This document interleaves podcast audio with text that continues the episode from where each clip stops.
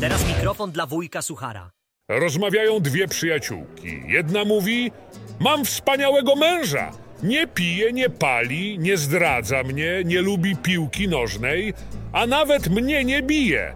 Na to druga. Od dawna sparaliżowany. Prawie otarłem się o śmierć. Napisałem na murze: Murzyni to analfabeci, a chwilę później podeszła do mnie grupka osób o ciemniejszej karnacji. Gdyby umieli czytać, byłoby po mnie. Nauczyciel matematyki. Wasza klasa jest tak słaba, że 30% uczniów nie zda matury. Uczeń. Ha, ha, ha!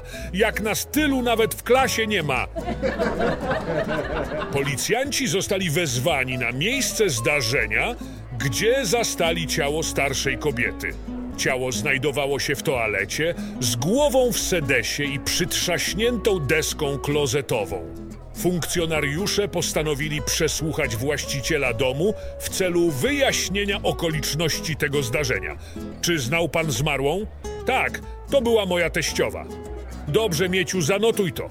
Przyczyną śmierci było śmiertelne zatrucie środkiem czystości, który został użyty do czyszczenia toalety.